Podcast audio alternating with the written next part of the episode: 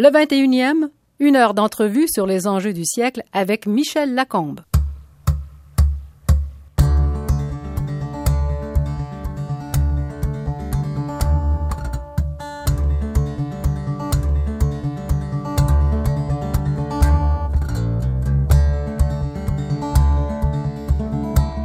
Mon invité d'aujourd'hui est quelqu'un dont l'histoire se confond avec l'histoire de l'aviation civile. Quand il est arrivé à Montréal avec sa mère en 1947, la traversée aérienne avait duré 40 heures. Vous l'avez connu comme président d'Air Canada, puis de l'IATA, l'Agence internationale du transport aérien. Pierre Jagnot, bonjour. Bonjour. 40 heures de vol, vous devez vous en souvenir encore. Ah ouais, j'étais, j'ai d'ailleurs été très malade lors de cette traversée-là, mais ça a été euh, évidemment un, relais euh, qui, qui, qui, qui à ce moment-là, les avions n'avaient pas de rayon d'action très loin. Alors on était parti de Paris, on avait passé en Angleterre, euh, en Écosse, on était passé en Irlande, à Shannon, on était finalement arrivé à Gander en Nouvelle-Écosse, À Terre-Neuve. à Terre-Neuve. Euh, de Terre-Neuve, on était à Halifax, et d'Halifax à Montréal. On a changé deux fois de ligne aérienne parce que c'était Transworld Airlines qui avait fait la traversée de l'Atlantique, et c'est TransCanada Airlines qui avait pris la relève avec des DC-3 qui n'avaient pas un grand rayon d'action à partir de, de, justement de Gander. C'est un voyage dont on se souvient. C'est pas Ah une bonne prise de contact avec Ah l'aviation. j'étais très malade durant cette traversée-là qui avait été d'ailleurs assez mouvementée et je n'étais pas du tout euh, enclin à penser à une carrière dans l'aviation à ce moment-là. Vous arrivez avec votre mère, vous arrivez, vous avez vécu la guerre. Hein, vous avez un drôle de parcours. Vous êtes né en Éthiopie, enfin pas né, mais Ouais. élevé en Éthiopie jusqu'à l'âge de premières 4 quatre ans. Pardon? Pour les premières quatre années. là, Oui, voilà. Et- assez je veux dire. Ben, assez vague, assez précis pour rappeler à vos invités, quand, à- aux gens qui vous recevaient quand vous êtes allé comme président d'IATA, que le lion de Judas avait été déplacé dans la cour de- du Parlement. C'est vrai, non, j'ai gardé quelques souvenirs extrêmement précis. Ça m'a frappé lorsque je suis retourné là. C'était incroyable, oui, c'est vrai. Un sens d'observation. C'est parce qu'il y avait un lion de Judas, le, le- le symbole de l'Éthiopie était un lion, le lion de Judas, un gros lion doré, une statue, Avec une couronne. oui, qui était justement devant euh, la gare d'Addis Abeba et nous habitions le haut de ça. Et ce lion-là, je l'aff- je l'affectionnais beaucoup. C'était mon lion. J'avais décidé à l'âge de trois ans que c'était mon lion. J'étais déjà très autoritaire déjà à ce moment-là. Et puis, quand je suis revenu euh, en visite officielle à ce moment-là, euh, il y a une quinzaine d'années, j'ai vu le lion qui était là, mais il avait été déplacé. Et j'ai dit, il n'y est pas la même place. Et alors, on fait des recherches, et effectivement, lorsque les, euh, Italiens ont conquis l'Éthiopie, ils ont emmené ce lion en trophée de guerre à Rome. Et après la Deuxième Guerre mondiale, ils ont été obligés de restituer ce- ce- ce- ce- cette belle statue-là, et ils ont élargi, élargi les, les, gouvernements éthiopiens d'essayer d'élargir le cercle où se trouvait euh, ce monument-là à l'origine, et ils l'avaient déplacé de quelques mètres, mais ils l'avaient déplacé. Et là, ils s'en sont aperçus, quand je leur ai fait rappeler qu'en 1938, le, le lion n'était pas exactement à cette place-là. Vous avez vécu en Italie, d'ailleurs, puisqu'on en parle, euh, la guerre, en fait. En fait, j'étais en Italie, curieusement parlant, à, à Rome en 41 ou 42, euh, durant les bombardements des Alliés de Rome, en fait. Et nous étions en périphérie chez ma sœur qui habitait là à ce moment-là. Et donc, j'ai vécu les bombardements des Alliés. J'ai vu des bombes des Américains et des, et des Anglais qui m'ont tombé sur la tête pendant que j'étais à Rome. Et euh, ça m'a permis à ce moment-là de, euh, de faire une collection de fragments de bombes que je vendais à mes petits copains ou que j'échangeais avec mes petits copains. Le sens des affaires rapidement? Bien, euh, disons que oui, j'étais. Bon, fallait, il faut, il faut prendre, il faut prendre les opportunités quand elles passent. Drôle de façon. Drôle de façon. Euh, L'aviation, pour vous, c'est ça vous a intéressé à partir de quel moment? Euh, ça m'a toujours un peu fasciné parce qu'évidemment, il y a quelque chose de magique à, à l'aviation. J'ai toujours trouvé que c'était. Malgré cet horrible voyage. Malgré ce terrible voyage. Par la suite, euh, non. Et puis, euh, disons que dans mes premières armes, j'ai eu euh, euh, un travail d'apprenti ingénieur ou de petit euh, d'apprenti ingénieur avec, avec une société qui s'appelait Sperry Gyroscope et qui manufacturait à ce moment-là des instruments d'avion. Alors, je me suis intéressé dès le départ parce que j'avais j'avais cette position-là. Pendant que j'étudiais le soir à devenir euh, un bac en physique et en, mathématiques, j'avais un, travail euh, de recherche dans le domaine de l'aviation.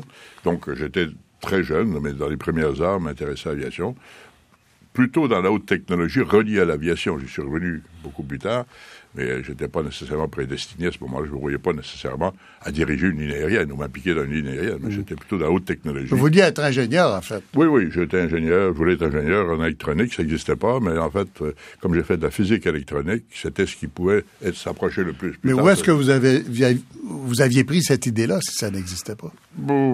Euh, tout simplement parce que l'électronique était à ses premiers balbutiements. Moi, j'ai travaillé avec, euh, justement, dans cette première société-là, avec les premiers transistors. Je me, rappelle avoir été, avoir été avec un autre collègue à New York, à Bell Lab, acheter trois transistors pour 50 dollars. Imaginez-vous, aujourd'hui, il y en a des milliers, sinon des millions sur une puce.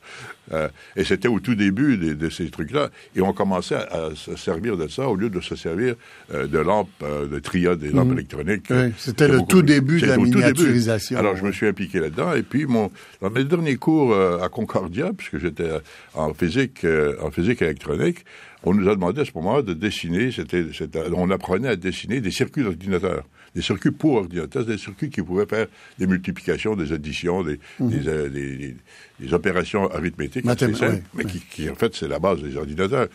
Alors, euh, j'étais déjà très intéressé dès le départ, et j'étais au tout début de ces choses-là.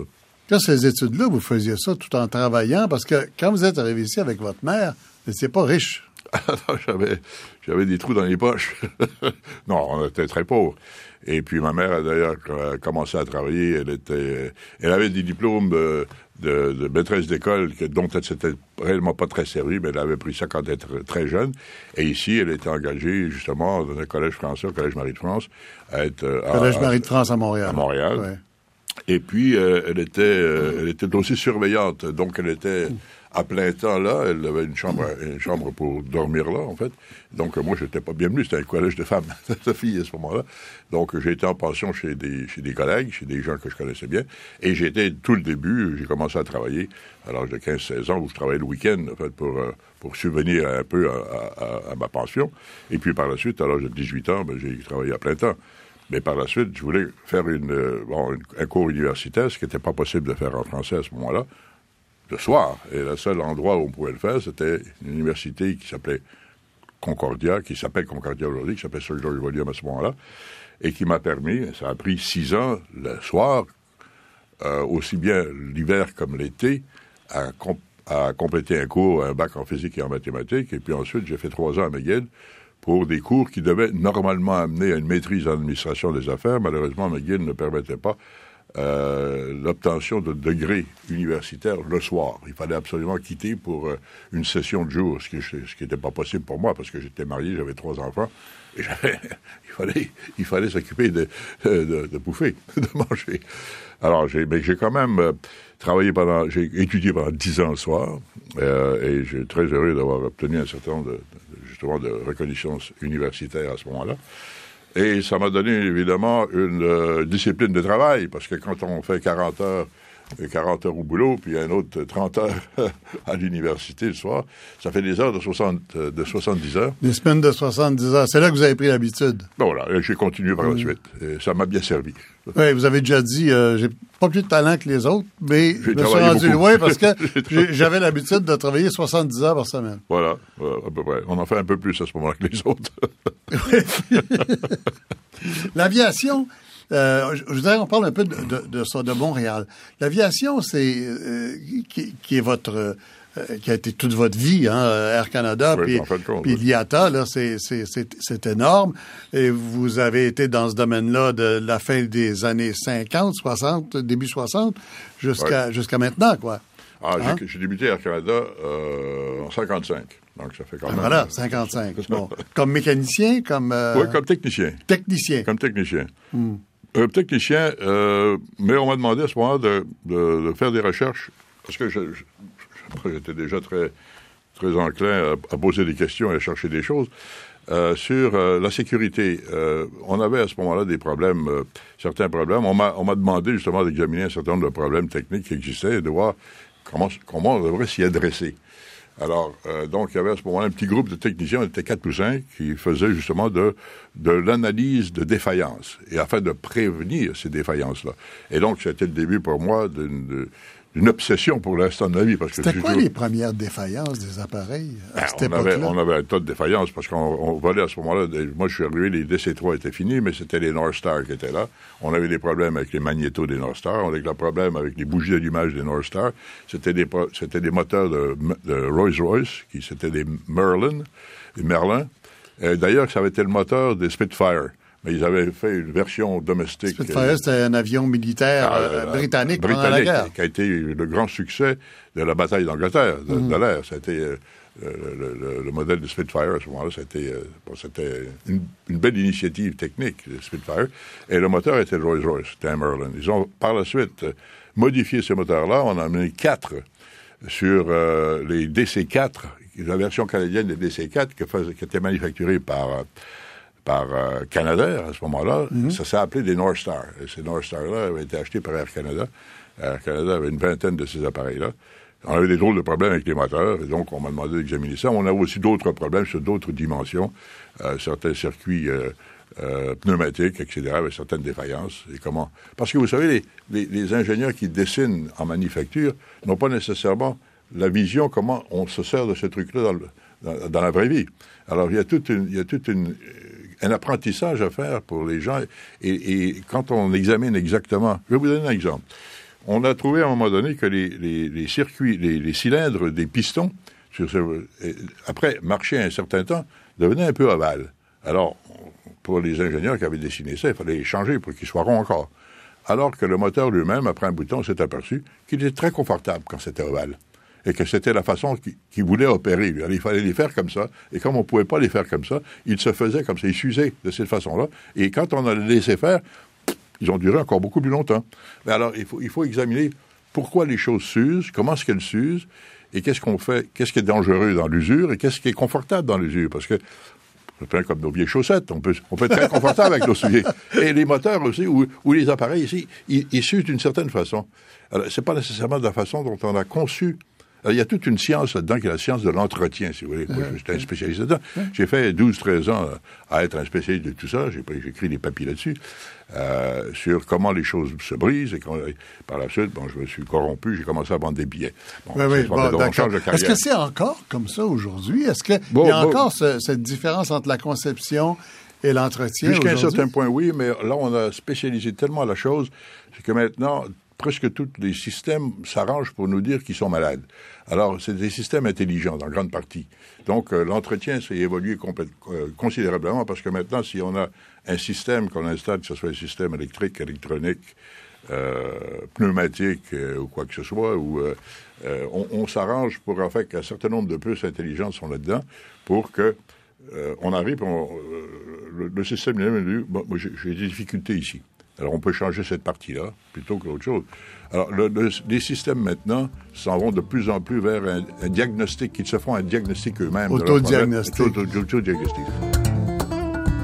Vous pouvez voir et commenter cette entrevue avec Pierre Jagnot, Pierre Jagnot ou l'histoire de l'aviation civile sur notre site radiocanada.ca 21.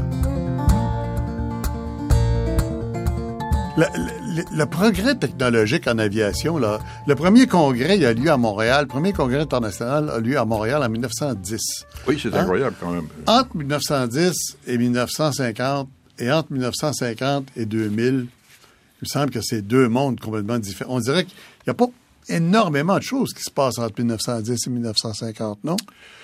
Euh, non, il y a Par rapport, si on compare avec 50 à 2000. Oui, enfin, il y a eu un perfectionnement des moteurs à piston qui ont grossi, qui a, il y a une certaine euh, augmentation de la vitesse. On a passé de 150 km à l'heure à, à, 250, 300 km à l'heure.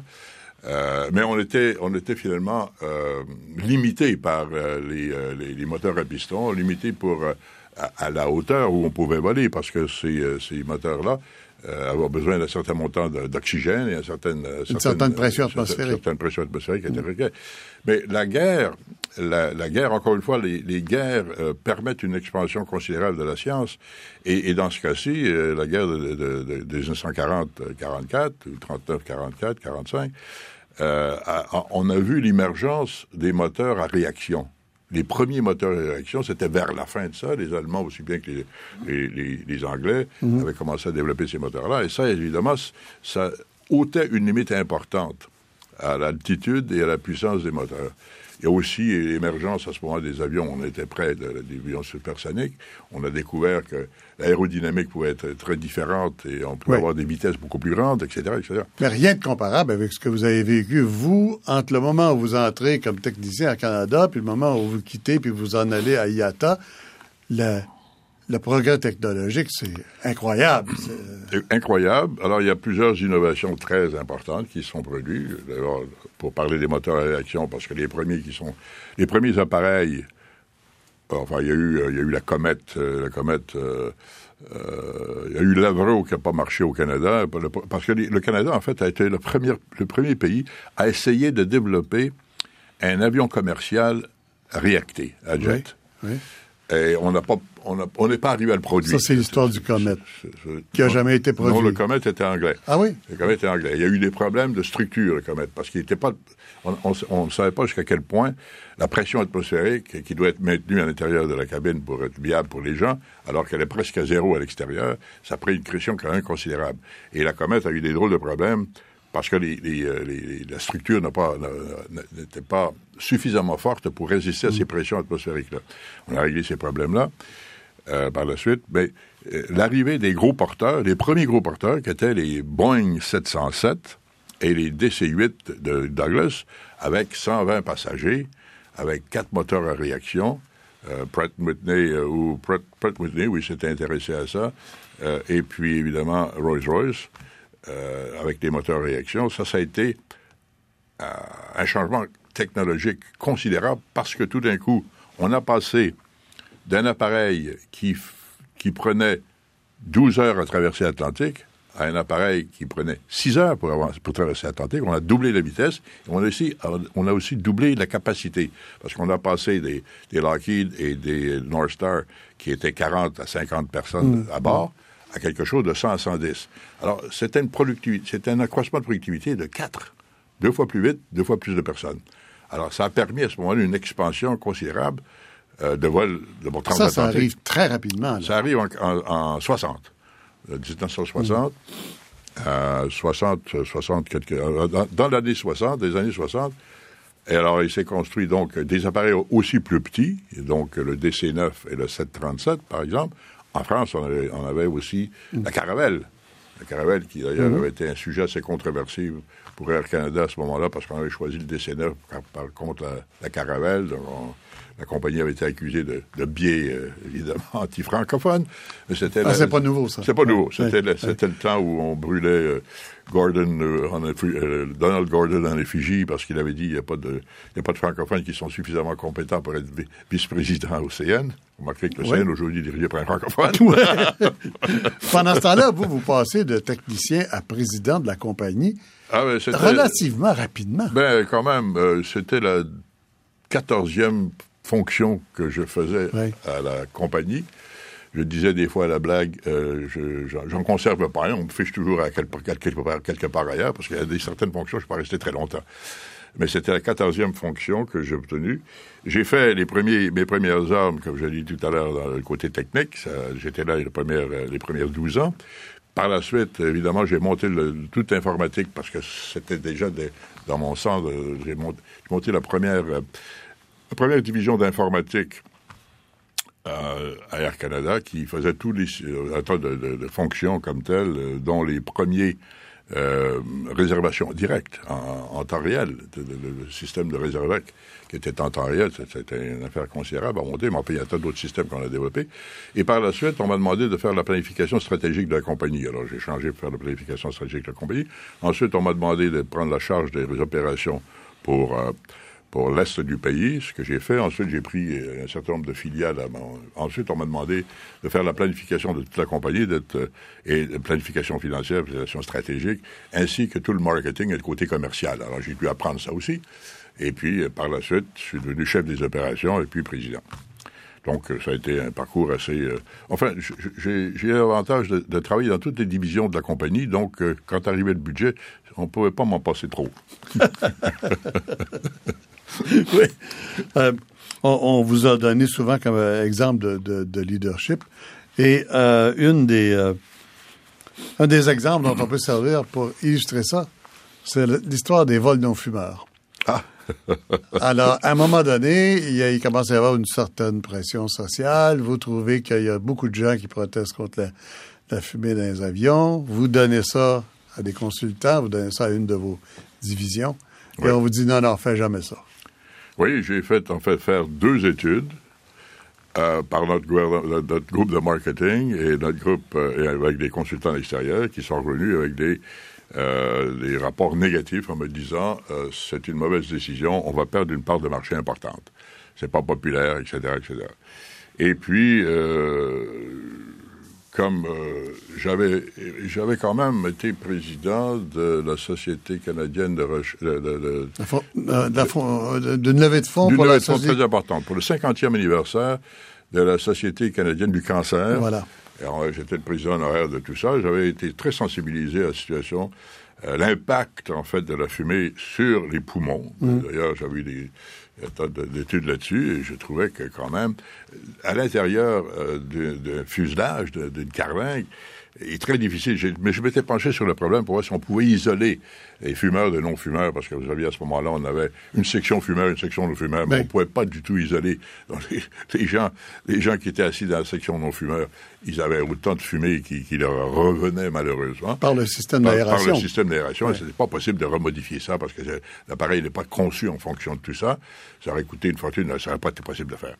Finalement, je me suis dit... Ça n'aurait pas été possible de faire sur les nouveaux appareils par Mais c'était pas perçu comme nécessaire. Hein. Il y avait les, les constructeurs n'étaient pas embarqués dans, ce problème-là du tout.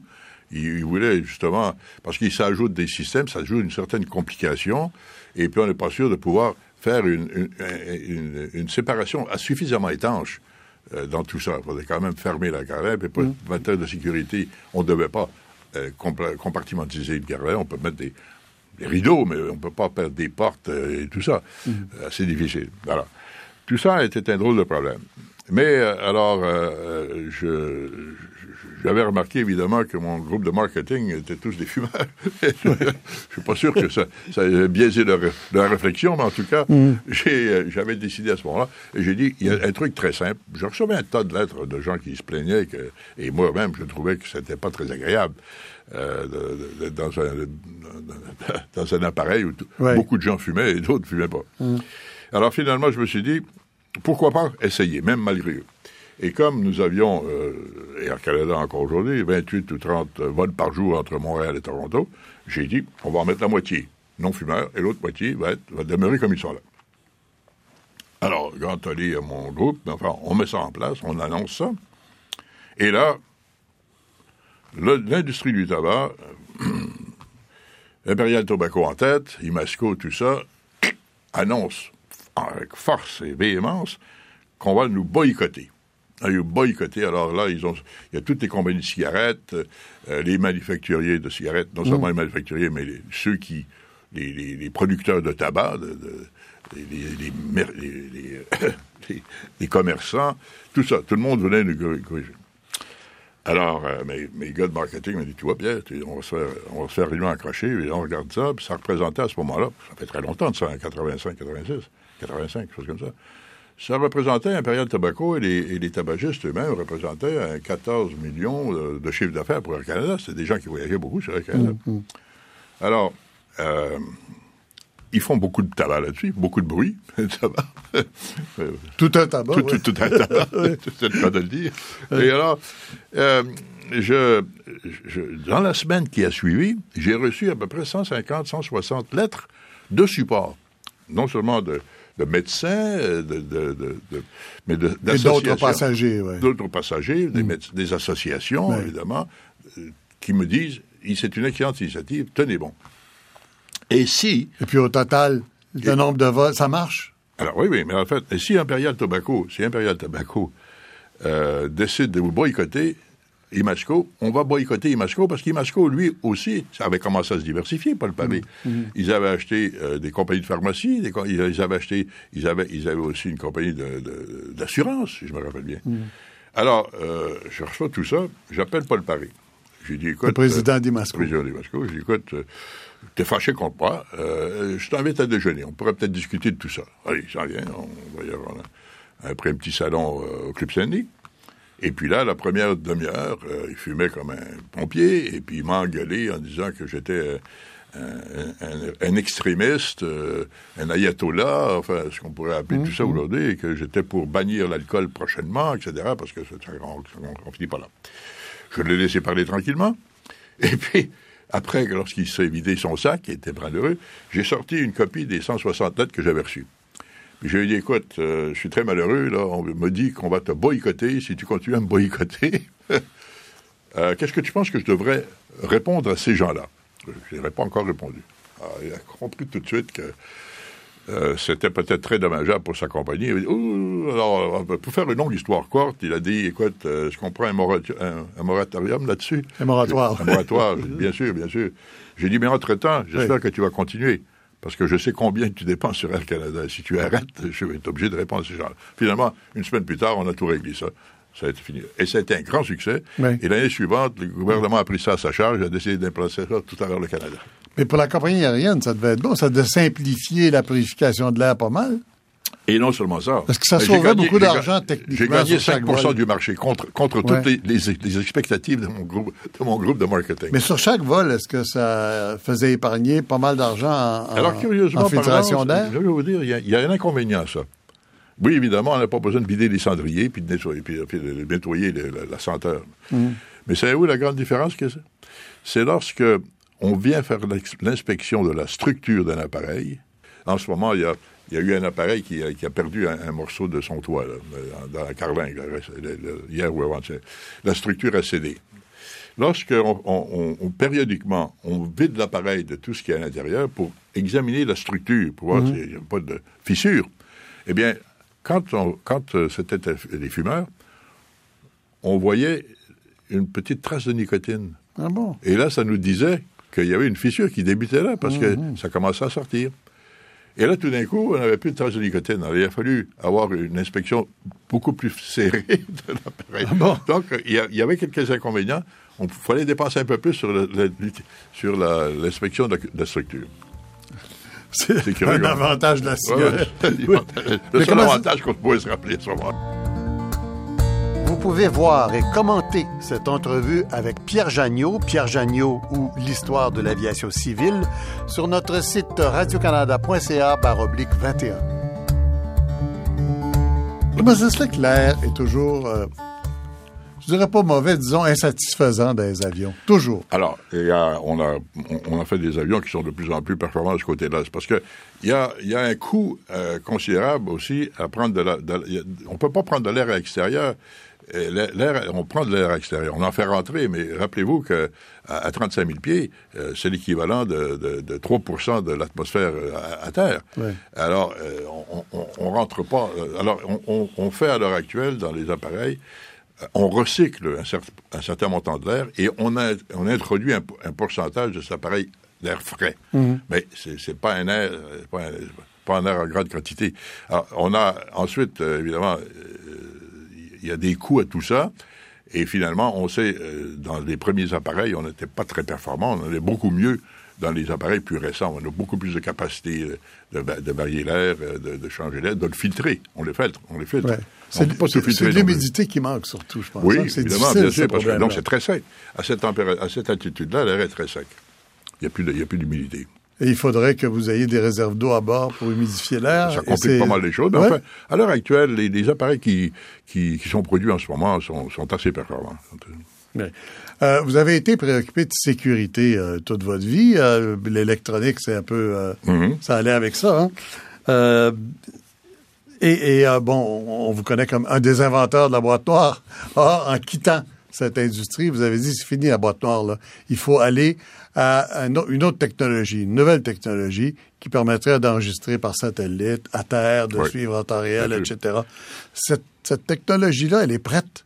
Mais oui. c'est qu'elle n'est pas installée. Ah, ben parce que ça prend beaucoup de temps pour convaincre une industrie au complet et, tous les gouvernements qui sont impliqués, toutes les, les, les, agences de réglementation qui sont impliquées, de bouger vers un nouveau standard. il faut qu'il se soit confortable pour le standard.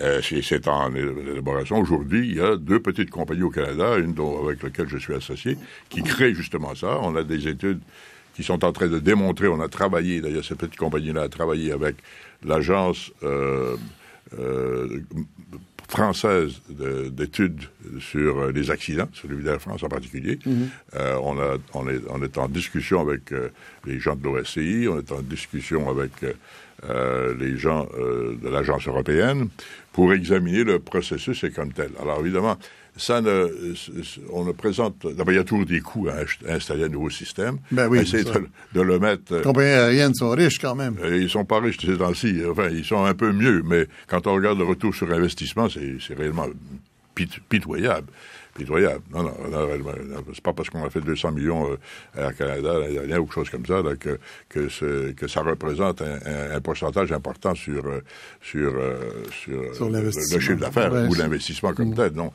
la marge de profit là-dedans, elle est de 1 ou 2 c'est-à-dire c'est réellement très petit. Et, et c'est un des problèmes des lignes aériennes, évidemment, parce qu'un beau jour, il, pendant un an, il, il manque, il y a un manque à gagner considérable, ils font des pertes. Euh, l'année suivante, ils font un peu de profit, en tout cas. Non. Alors, ça prend un certain temps pour développer le concept, pour le faire approuver par tout le monde, et puis pour le rendre obligatoire mondialement. Avant que ça arrive, c'est très lent. Il y a des processus d'approbation et des processus de validation qui sont très longs. C'est en marche à l'heure actuelle. Je suis très confiant qu'on va y arriver. On va changer le système éventuellement. dans le système, il n'y aurait plus de boîte noire à bord parce qu'on n'aurait plus besoin. On aurait un relais automatique avec une station terrestre et les données, seraient, les, données de vol seraient enregistrées à terre en temps réel.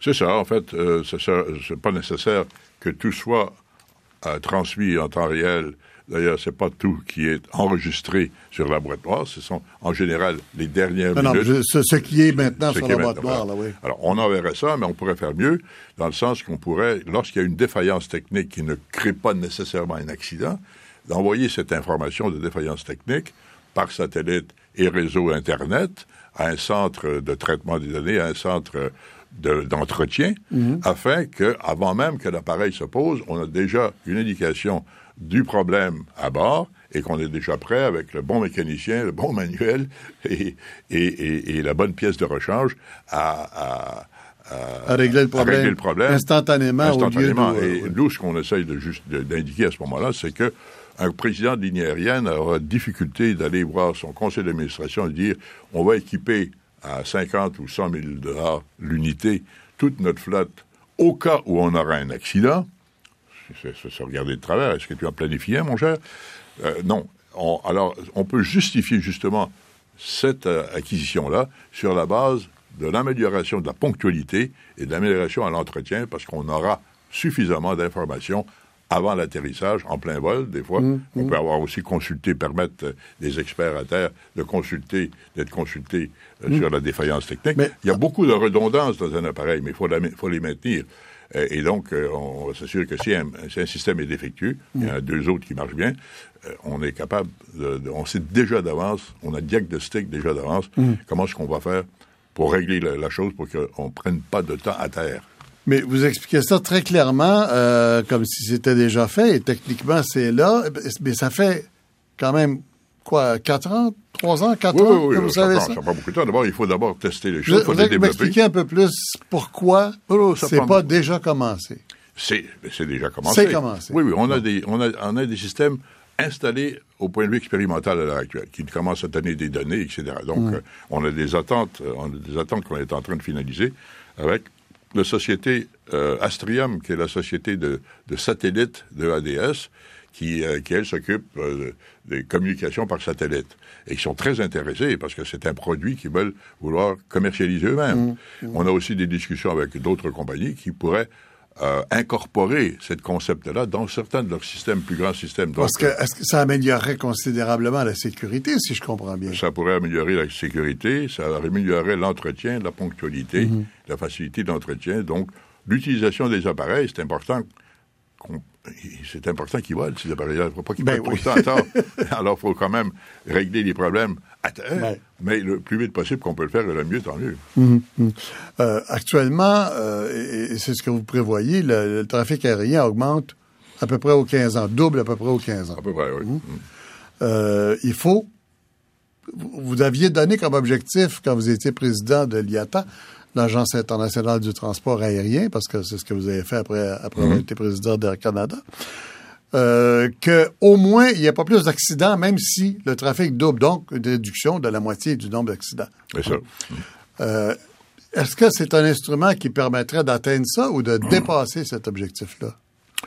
Alors, je pense que l'objectif lui-même est en fonction de beaucoup de facteurs. Il n'y a pas de, il y a pas de solution magique dans ces choses-là. Il y a beaucoup, beaucoup de petites causes d'accidents qui vont amener à un accident majeur et il faut travailler sur tous ces fronts-là. Et ça, c'était déjà euh, évident dès le départ. Évidemment, tout va, euh, toute amélioration peut contribuer à ça, bien sûr. Euh, ça peut contribuer à ça, mais ça ne sera pas le panacée, ça ne sera pas la chose unique. Lorsque j'ai lancé cette idée-là, Aliata, tout de suite après d'être arrivé à la présidence de ce, truc-là, j'ai dit quels sont nos programmes pour aider la réduction des accidents? Et on m'a dit on n'en a pas, il faut pas en avoir. C'est pas du tout notre bédule, parce que la sécurité aérienne, elle est légiférée par chaque pays. Il y a l'OACI qui, a, qui est l'instrument international, etc. Et nous, on s'occupe tout le monde des opérations du commercial, mais on s'occupe pas parce de ça. Parce que l'IATA, en fond, c'est un regroupement de compagnies. C'est un regroupement de compagnies. Et moi, j'ai dit, c'est pas suffisant. Parce que quand j'étais à Air Canada, j'ai décidé que la priorité serait ma première priorité. La, la mm. sécurité serait ma première priorité. Et je pense qu'en tant que société qui représente, association qui représente les lignes aériennes, nous devons avoir comme objectif numéro un d'améliorer la sécurité aérienne. Pour des raisons simples de psychologie du voyageur. absolument. Et ça m'a pris trois ans pour convaincre tous mes membres de l'accepter, d'accepter eh ben. le concept. Et non seulement ils ont accepté le concept, mais à en 1995, à l'Assemblée générale annuelle, j'ai fait passer une résolution unanime que la sécurité serait non seulement numéro un, mais qu'on développerait un certain nombre de programmes pour s'assurer que dans les prochains dix ans, hmm. le taux d'accident dépasserait de moitié. Et ça devient et nous l'avons réussi. Ça devient le premier argument de vente, finalement. Voilà.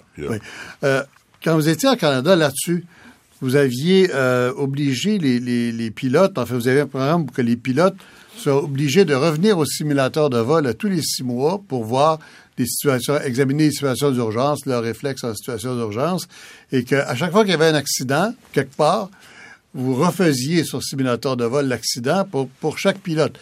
Est-ce qu'on a encore les moyens de faire ça les compagnies aériennes? Vous pensez, est-ce qu'on continue à faire ça à chaque six mois? J'espère bien, parce qu'on n'a pas les moyens de ne pas le faire, je crois. Je crois que c'est plutôt par l'inverse.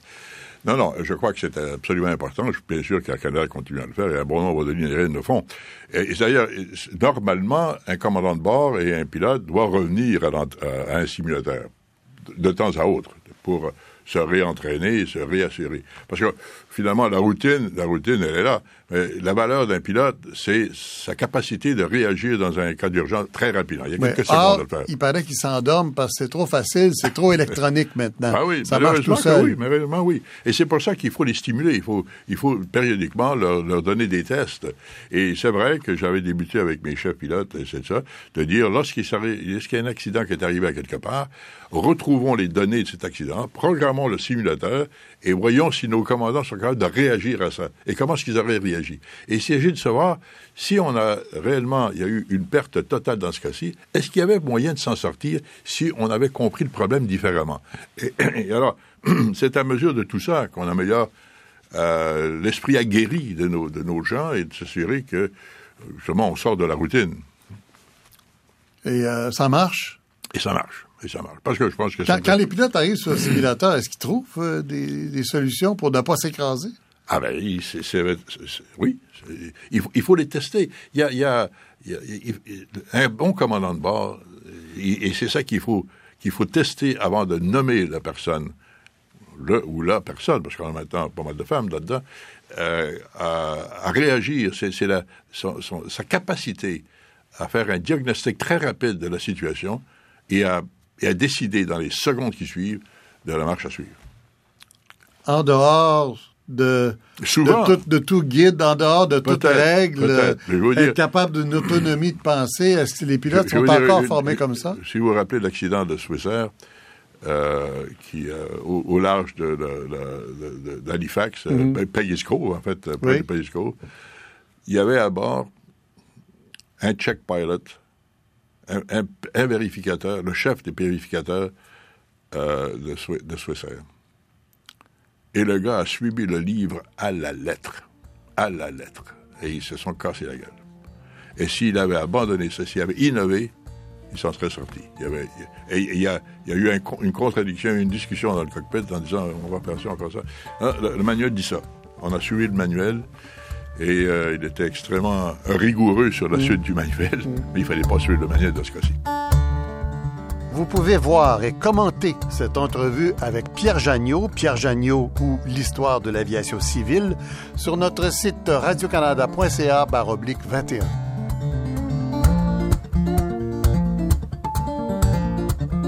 L'avenir de l'aviation.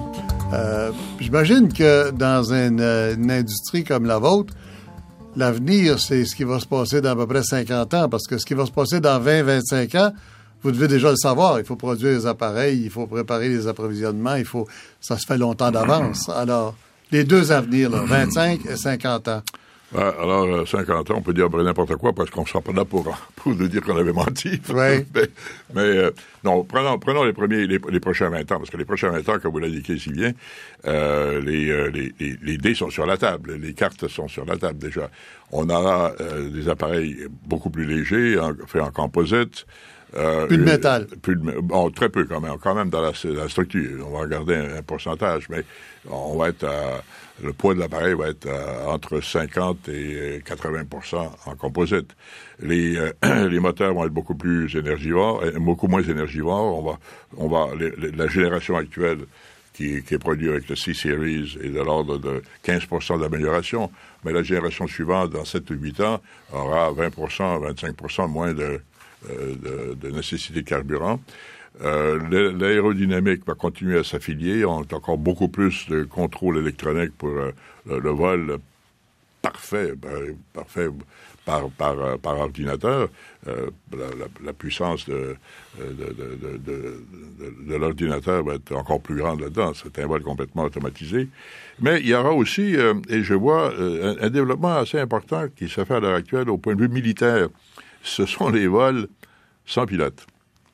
Alors, il y a un montant considérable pour point de vue militaire. Vous voulez pas qu'on prenne l'avion qui n'a pas de pilote, là? Non, non, non, non, non, non, non, non, non, ce sera pas. Je pense qu'on va, on va le garder encore assez longtemps le pilote. Mais euh, je, je pense que ce serait pas impossible de le faire en, en cargo, en fret. Mais ça, on verra plus tard. Mais ça, sais pas encore. Mais aujourd'hui, se fait beaucoup de travail en termes de, de, de drones.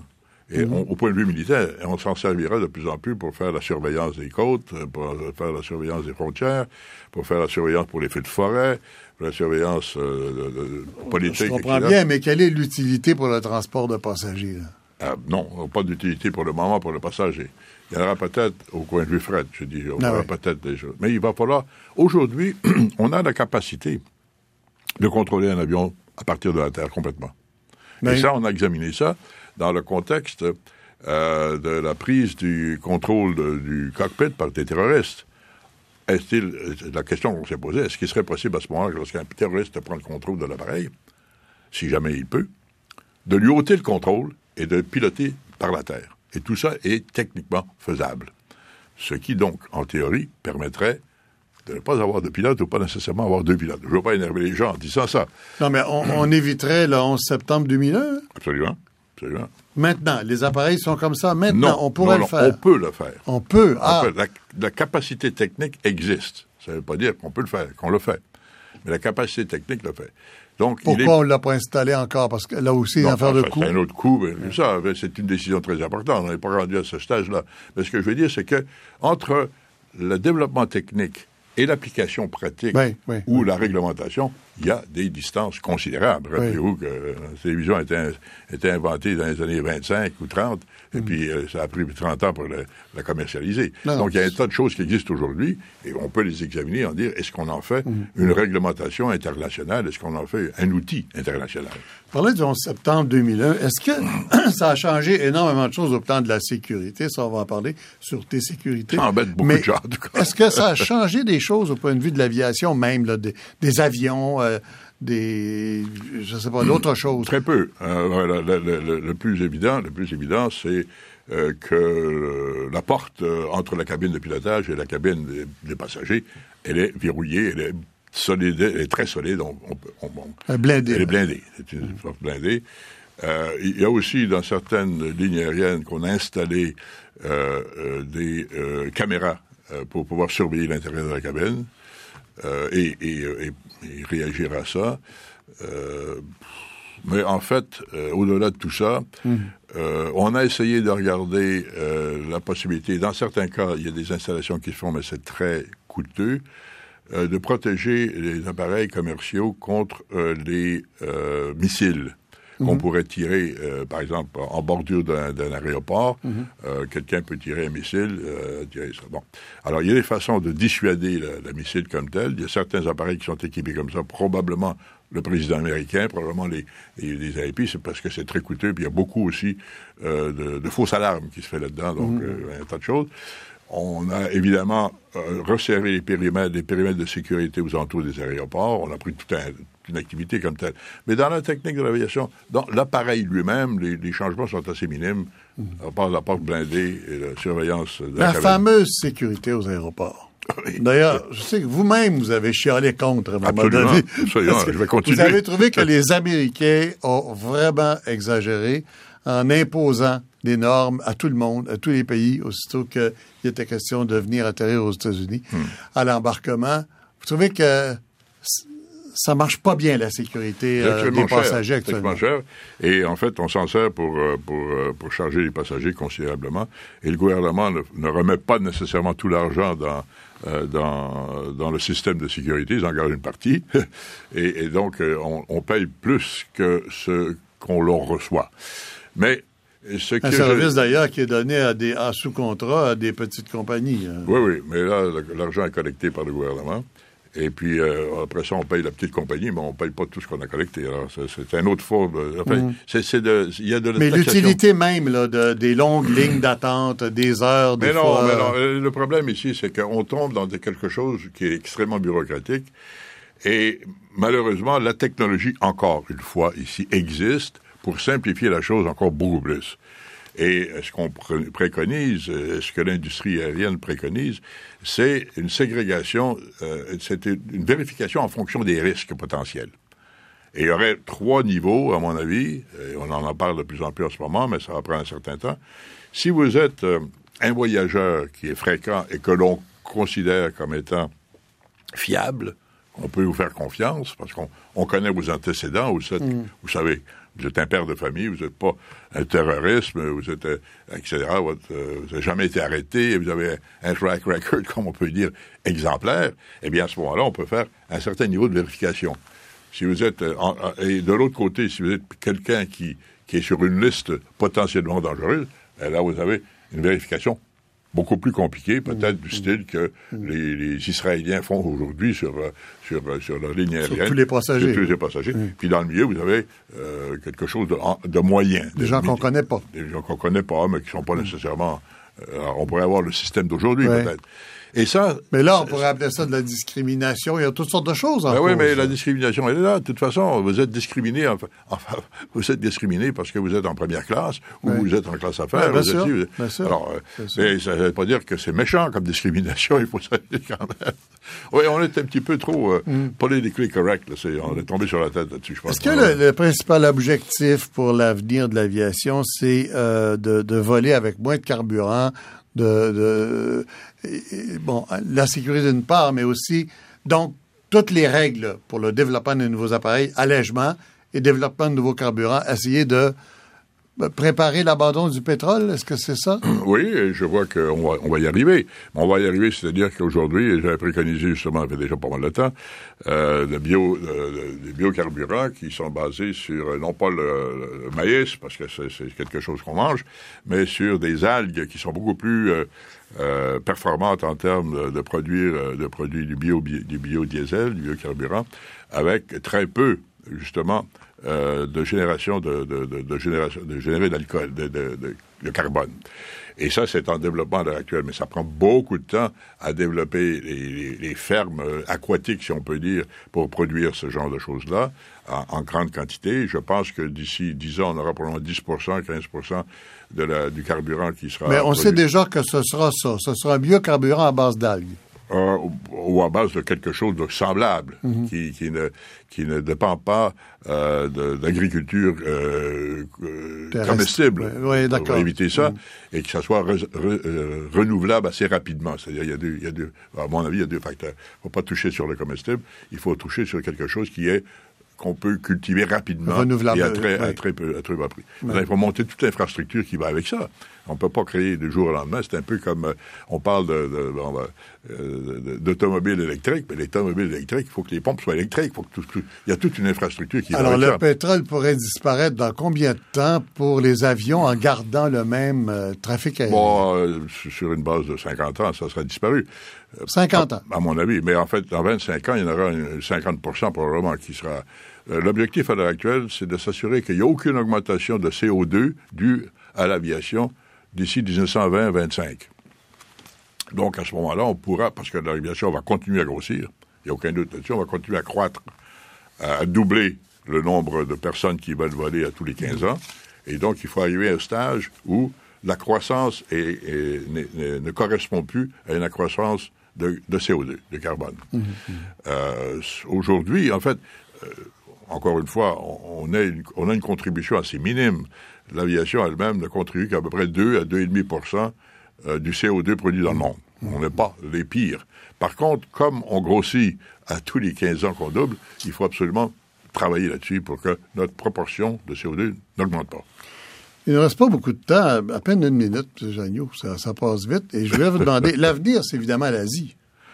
À l'avenir, l'Asie, à l'heure actuelle, représente déjà presque 50% du marché mondial de l'aviation. Elle va mmh. continuer à grossir parce que eux, à mesure que leur qualité de vie, leur standard de vie augmente, alors ils vont, ils vont continuer à faire exactement la même chose que nous, c'est-à-dire qu'ils vont devenir de plus en plus non seulement des voyages d'affaires, mais aussi beaucoup de voyages de tourisme. C'est le tourisme mondial va sortir de l'Inde, va être l'Inde, les La Chinois. Chine et l'Inde en même temps. ça va être les grands touristes, les, hein? grands générateurs de tourisme dans, les années à venir.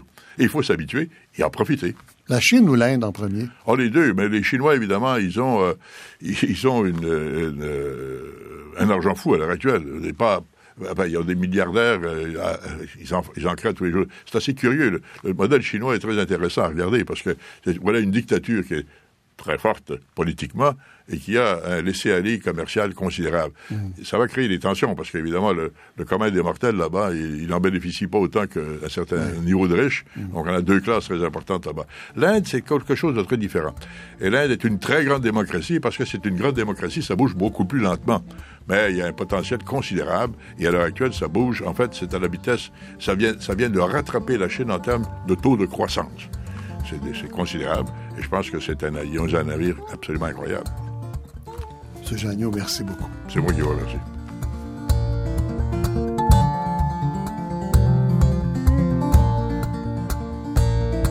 Cette entrevue est disponible en web télé sur notre site Internet à l'adresse suivante www.radio-canada.ca suivi du chiffre 21.